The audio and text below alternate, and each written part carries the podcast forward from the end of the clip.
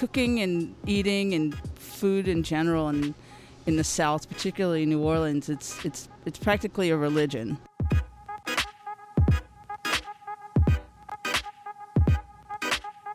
That was Brenda Buenviaje of Brenda's French Soul Food. I'm Jeff, and this is Storied San Francisco. In this podcast, we get to know Brenda and her wife, Libby Truesdell. Separately, the two share stories of their growing up Brenda in New Orleans and Libby in Des Moines, Iowa. Their paths crossed in San Francisco in 2005. Please excuse the rough audio in parts of this episode. It's just part of life during COVID 19. Here's Brenda, followed by Libby. I grew up in a little town called Harvey, which is on the west bank of New Orleans, so across the river. Um, my dad was a Filipino immigrant. My mom was uh, half Filipina and half Creole. And when I say Creole, I mean like New Orleans Creole. So basically, it's that mixture of all those cultures that make that city.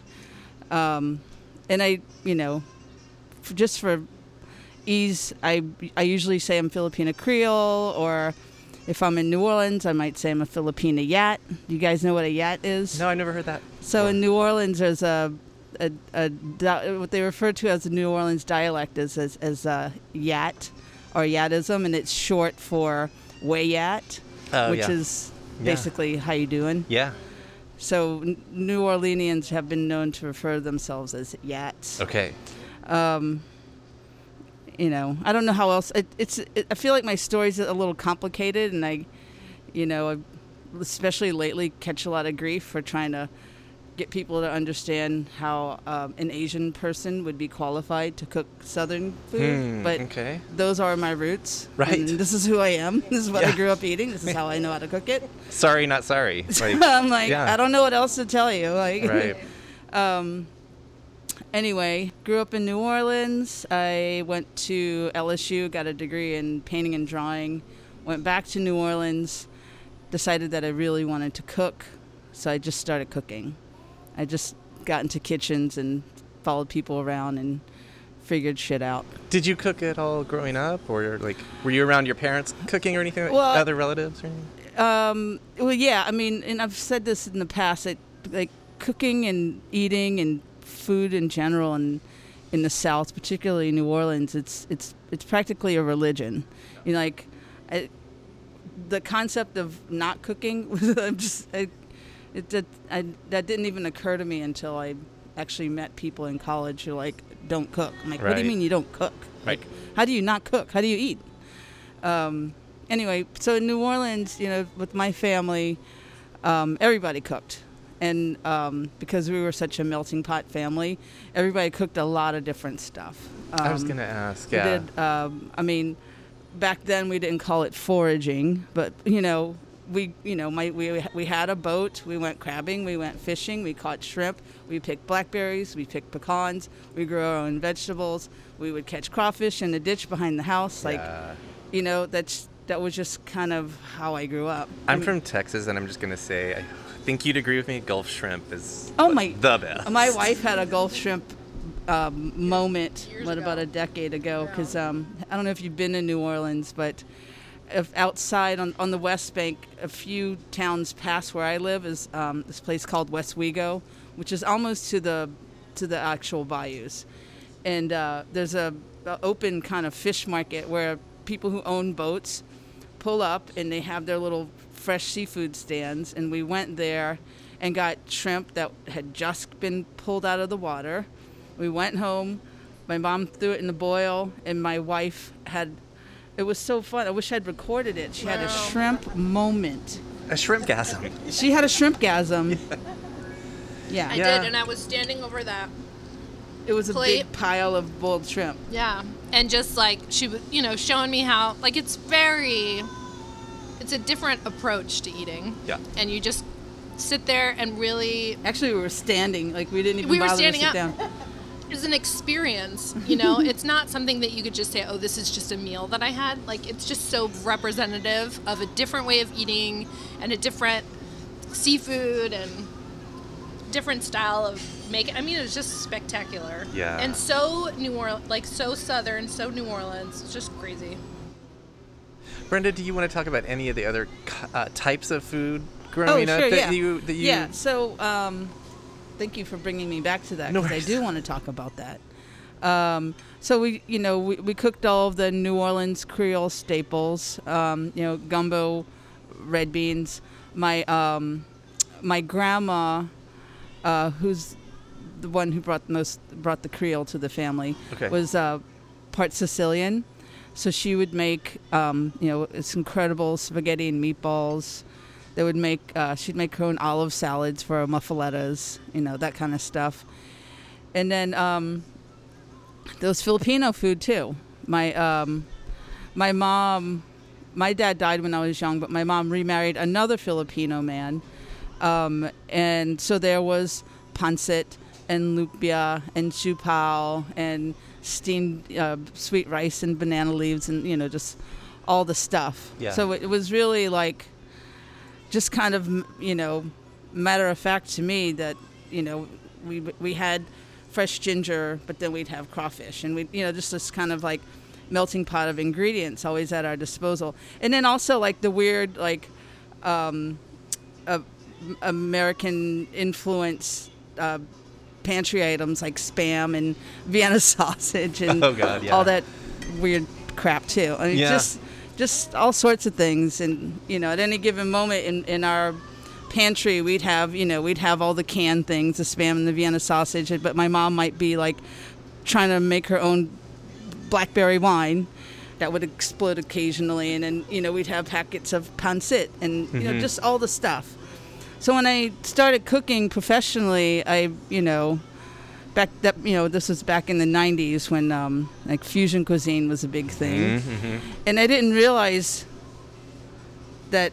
I mean, it, it just was such a natural fit for me because it is the way that I grew up. Right. But I didn't realize from like an outsider's perspective, ooh, fusion cuisine. You're putting that ingredient with that ingredient. Oh my! I'm like, that was just kind of uh, Because of mixing cultures is just what well, we do. I am a mixture of cultures, right, so right. I embodied it, and it, it, Yeah. it didn't. It made sense to me. So when fusion became confusion, and you know, it became the you know the F word of the of the restaurant scene, and you know, it wasn't cool anymore. I was like, but you're denying people who are actually like multicultural, Mm-hmm. like. Look, you know, look at Hawaiian cuisine. So you're saying that's like shitty fusion now? Like, right. It's Hawaiian cuisine. So I'm, I'm, I'm really happy to see that like it's come back minus the word fusion. Like Mm-hmm. it's really okay to say, hey, I'm gonna elevate Filipino food, Right. or you know, hey, I'm gonna put um, sisig in a burrito. Like it's okay now. Yeah. It's it just it was uh I don't know. It was a weird, strange evolution. I felt like. Um, but I'm happy to see that we're here now. So er, earlier in your life, before you, you said you went to college for art, and then after that discovered you wanted to cook. But um, I'm wondering, like, uh, as a kid, at any at any point, like, were you going out on boats and doing or doing any of the like, like you said, foraging, but was just like, were you doing any of that stuff yourself? Oh, as a kid? Yeah. Yeah, my family we always had a boat. Right. So there was um, always fishing. Um, there was always fishing. We always had a trawl net, so we, were, we would go crabbing. We'd catch shrimp. Um, we would take these long camping trips out on the boat to like these like sandbars and just stay out there and like fish for days at a time. It was Wow. incredible, incredible experiences. Um, and then also in South Louisiana back then, you could, you know, you could drive down to to the bayou and, and throw your chicken necks in and actually catch like nice blue crabs Right. and crawfish. And my my grandma actually, um, she owned property that had a pecan grove on it. where We would pick our own pecans and we would pick wild uh, blue blackberries like, Mhm. every summer. So yeah, I, that's how I grew up. Right. Yeah. So then the other thing I was wondering when it came time when you decided that you wanted to seriously pursue cooking, was it ever a question of what you would be doing with food or was it like, you know, because of your your mixed heritage because of I I would think like maybe you would consider doing Filipino food. I, I don't know. Consider what? doing Filipino food? Like, or, or was it always just no? I'm gonna do. Funny that you say it's that. funny that you Jeff. ask. so, dun dun dun dun. Dun, dun, dun. I um. So you know, I we opened the first location, um, you Of know, o- Brenda's. of Brenda's French Soul Food like over 13 years ago, and it was meant to be kind of more Frenchy bistro-y, but I really let the customers, the people who showed up, dictate what the menu was going to be, and Okay. people really wanted Southern comfort food. Right. Um, so you know, I started off with things like fun twists, like um, stuffed beignets. No one's done that before, and um, some more of the standards like your gumbo and your red beans. But I had a few like kind of more bistro-y things too, like a salad niçoise and a French onion soup and a croque monsieur. Um, but people really wanted like, a, you know, shrimp and grits. Like Yeah. finally created a shrimp and grits and then i actually had i was forced to put it on the menu by the customers because when they would come in and it wasn't available they would they would get really angry Right. so um, you know and I, I I, I I loved going down the you know the southern food rabbit hole it was just very easy for me to cook because it's how i grew up cooking and it's just fundamentally um, how i would like to eat if Right. i could eat anything i wanted all the time Right. but um, you know, it's like it- it's it's been a it's been a long time of cooking this style of food, Right. and I still love it. And it's I'm not you know it's not going anywhere, but I um, I would like to explore Filipino cuisine, and I've actually started looking. I've actually started playing around with it, and uh, I have some pop up ideas that I'm working on, and You heard it here first. But I, um, I, I, I told myself that I'm not, I'm, I am not allowed to move on to another project or cuisine until I write the Brenda's French Soul Food Cookbook, Okay. Which needs to happen Okay. yesterday. Can we quickly go back to um, then? I guess you said after college is when you made the decision to cook. Can you walk us through what that looked like at the time? Um, what you know? You Sure, said yeah. you said you got some jobs in kitchens in New Orleans, or In New Orleans. got it? Um, so I was, uh, I was, you know, I just had got my BFA and I was painting, doing some freelance stuff and selling art supplies and living very poorly. And one of my employers at the time actually suggested that I might look into cooking because he, he pointed out that I actually seemed more passionate about food and cooking than I did about painting. And I'm like, okay, well, there's something to this, and what do I have to lose? So I thought, let me let me get a job in the kitchen. And this is back in the day when there weren't many women in the kitchen. Mm-hmm. And I actually had a friend who tried to talk me out of doing it. He's like, "You're crazy. It's it's hard work. It's gonna kill you. It's they're so mean in the kitchen. La la la la la." And I was like, "Fine." He worked at Commanders at the time, so maybe that was the case. But I I, I did manage to get into a kitchen that was um, being run by a female chef who's about my age actually, um, and that was my start. And I just fell madly, madly in love with it. Awesome. And I, I, I should have known because when I was doing my finishing my last year in painting, um, uh, my painting degree, I would read cookbooks cover to cover for pleasure Okay. and uh, it was just this new fascinating way for me to absorb you know culture and history and through you know the lens of, of food so it wasn't just about cooking and eating it was just kind of like taking the world in differently Yeah, his, Um, history and anthropology and everything Yeah. that a cookbook can be. yeah, Yeah. And, and i didn't realize it at the time i was just you know treating myself to reading cookbooks. Would you just read them and not cook anything, or just just read it? Yeah. Okay, wow. Yeah. I mean, I would cook like one of the first cookbooks that I read was um, Frugal Gourmet Cooks Three Ancient Cuisines, and uh, I read it cover to cover. And I, I did cook some of the recipes. Like I remember, I would make focaccia often uh, from that book. Um, but you know, I couldn't read. I couldn't cook the whole thing. But then once I read that cookbook, which I think was accidentally mailed to me. Remember those f- f- so-called free book clubs so you're like, Oh, oh, for a penny, and then Yeah. they bill you a hundred dollars every year. Like- Columbia House. yeah, for- yeah, yeah, yeah, yeah. yes. So I got duped into one of those, and I ended up with these um, cookbooks.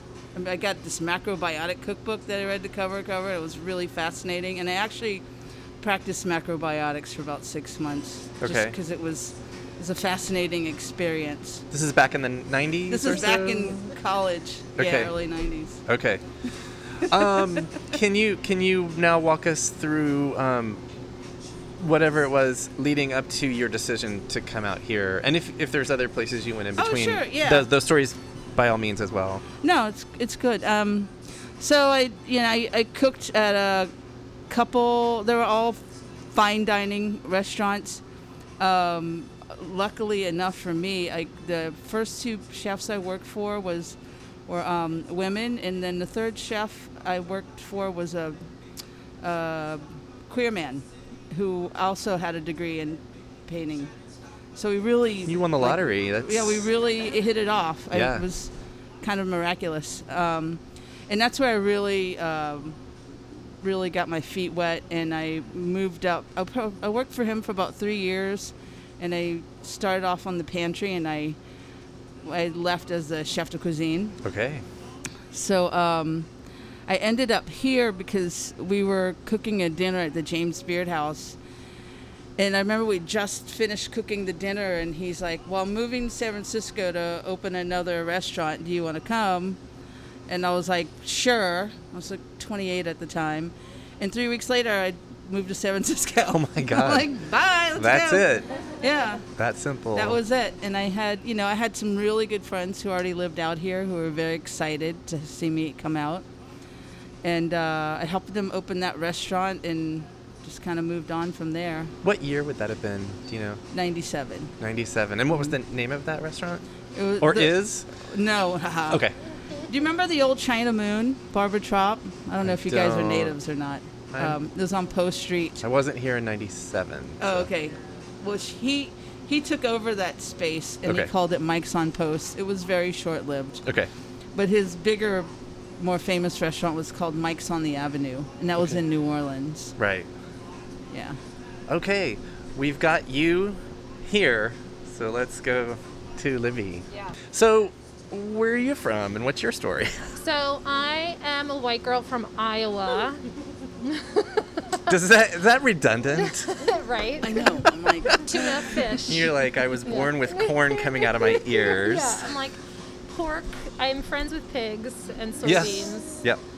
Um, no, I'm from Iowa, and where the food is infamously flavorless. Yeah. Yes, and soulless. Yeah. And very unsexy. Yeah. It has nothing to do with pleasure or enjoyment or, you know, savory, enjoying the the the unctuousness of life. Yeah. It is very pedestrian and very um, Protestant and very boring. I was gonna say we already said Yeah. white, so yeah, yeah, yeah. Yeah.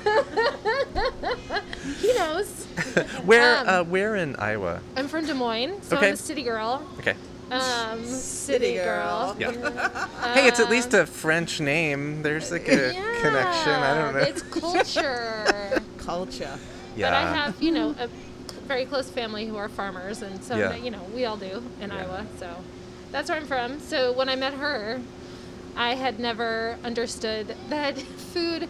I mean, I understood theoretically that food was supposed to be something that you were passionate about and derive pleasure from, Mm-hmm. but I didn't really. I had never experienced that until I met her. Right? Right. So she was the first person that introduced me to the idea of food being sexy Mm. and in different ways, you know, Mm-hmm. taste wise and texture and um, experientially, you know, Mm-hmm. as a as a moment, like we talked about the shrimp boil and all that. Mm-hmm. So that kind of was like, boop. Yeah. Um, I'm not a food person. Well, I am now. Obviously, I have been for the last 13 years. Um, but I don't cook that much. I have a couple things I can cook, but you know, I leave. So- My mother always told me growing up, because she is a cook. She was very busy in my childhood, so it didn't. but she is now she's an amazing cook. She makes all this incredible food. She told me when I was younger she tried to teach me how to cook, and I did was so not interested. I was like, I don't care. And she said, You're like, "Well, I'll get back go- to that in 30 years. Right. Yeah. No, she said you have to marry a chef then. You're gonna Oh. have to marry someone who cooks yeah. or marry a chef, and she was right. So, Did yeah. you do you remember Mom- do you remember any of that? right. Do you Any remember her what? saying that when she Oh yes. Okay. Yes, very oh. clearly. Yeah. Oh, it's a joke in art. She's like, I told you. I was Yeah. like, yep. Wow.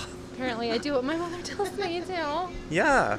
That's awesome. Thanks, mom. Yeah. So Um, I I think moved she told you to marry a woman, though. That part she left out. Probably not. I think but she was not thinking female Yeah. chef. Yeah. From New Orleans. From no, I mean that didn't you know. Yeah. I think the woman part was probably the the Yeah. kicker for her. Yeah. Yeah. I'm sure the Filipino part was uh, nowhere in sight. This, I'm sure the not, like woman of color this coming. thing, and Yeah. so that you have her Asian babies. I'm sure that also right. was not on her on her uh, ver- horizon, but But at least they she love got her more now than they love me. So we're we're That's fine. not true. and at least in she saw you marrying a chef. You're like, see? Oh, that's. right, I mean, thank God I she'll did always have because the fact that she's a woman then kind of goes, you know, by the wayside. Yeah, it's less significant. Less important. Yeah. So you must have grown up pretty much in the 80s, 90s. Yeah, 80s, 90s, Yeah. Des Moines. How was that? It was very um, idyllic in a Protestant sort of way. Right. Yeah. It was predictable. Yeah. You know, Did I you- benefited from a good public education I was gonna and ask, yeah. You, you, Lots she, of she literally earnest learned and how to ice skate on a pond at the end of her street. She's Right. always amazed by this, which is Yeah. actually mean, that kind was of like the what same I read as about, going like- in your backyard and catching No. crawfish. Right. That your family boils in a huge pot in your backyard, and you all have a big feast. Yeah. With all the vegetables from your garden, all the eggplants and the night tomatoes and all. I mean, her and the okra. Like her mother had this amazingly huge garden, which is a huge part of how sh I think she, you know, internalized how you create food and Right. and make food delicious. That she didn't mention because, but, um, yeah. Ironically, I did not grow up on, even though I grew up in Iowa. Iowa's a really fucked up state, in that it's the most agricultural, most farmed state in the country. Okay. So it has 98% of its Oh, if it's total. acreage Right. is dedicated to industrial agriculture. So you you know and. So not food, really. not food. Food for cows, right? We make Right, corn for feed, and we make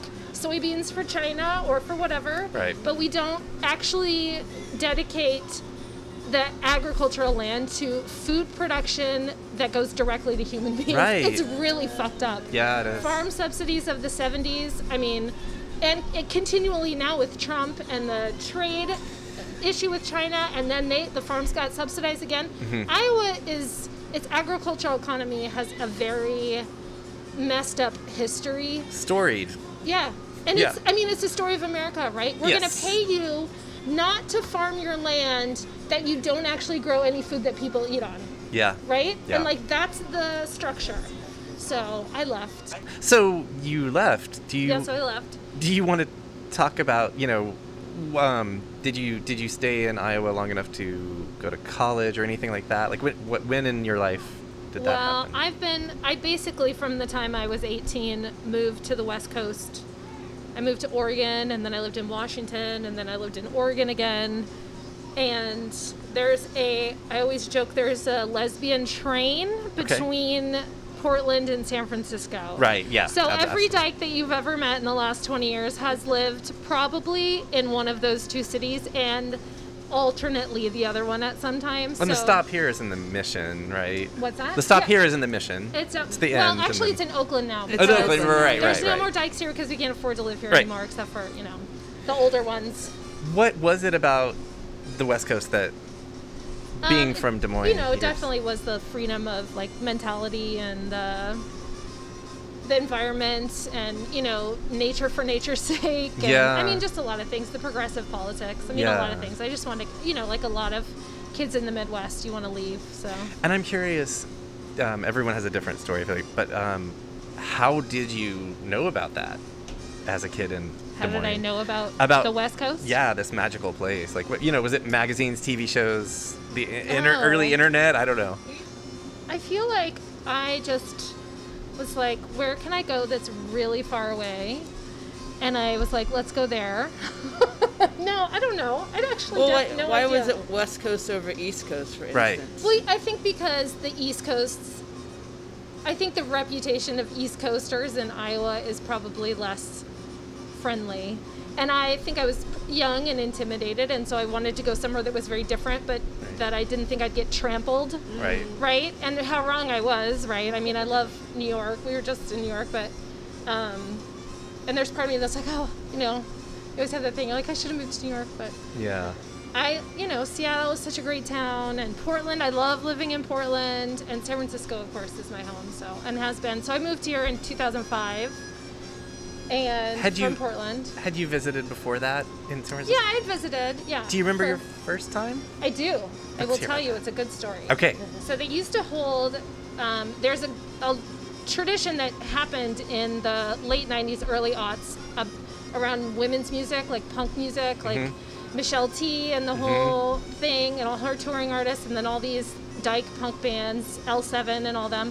So they had this music festival in Olympia called Homo a Go Go. I've heard of it, yeah. Yes. I don't know if they still do it. I'm old now, but I went to that in Olympia, and I remember there was some. I think it was 19 no 2003 at Mission High School in the Mission. They held like a smaller version, like the San Francisco Homo Go Go. Yes. And my friends and I came down for the weekend, and we stayed in this shitty ass place on Folsom by the freeway, like Folsom and Seventh or something Okay. and we like went to the Eagle and got all fucked up Yes. and like just you know and roamed around town, sat in Mission Dolores drinking whiskey out of a paper bag, Yep. watching the sunset over the city, and I was just like, this is it, you know, Yeah. this is it. So a couple years later, I applied to a grad program at San Francisco State, Okay. and then I moved here. So in 2000. 2005. 05, yeah. okay. And I met her um, shortly after I moved here.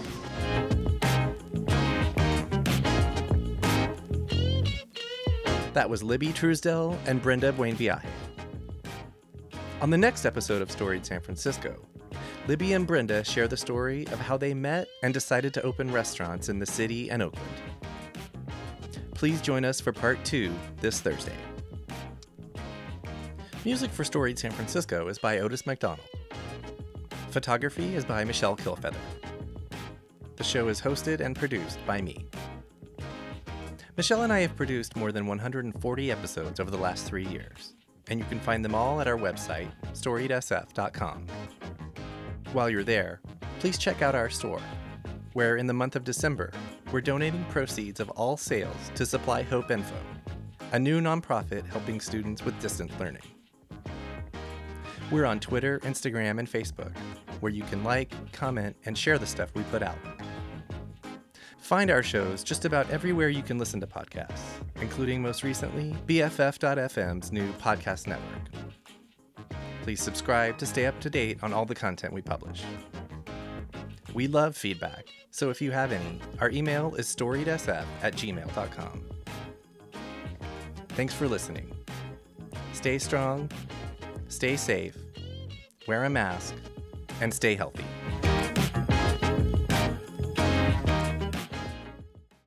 This podcast is a proud member of the BFF.FM podcast network. Learn more at podcasts.bff.fm. BFF.FM, best frequencies forever.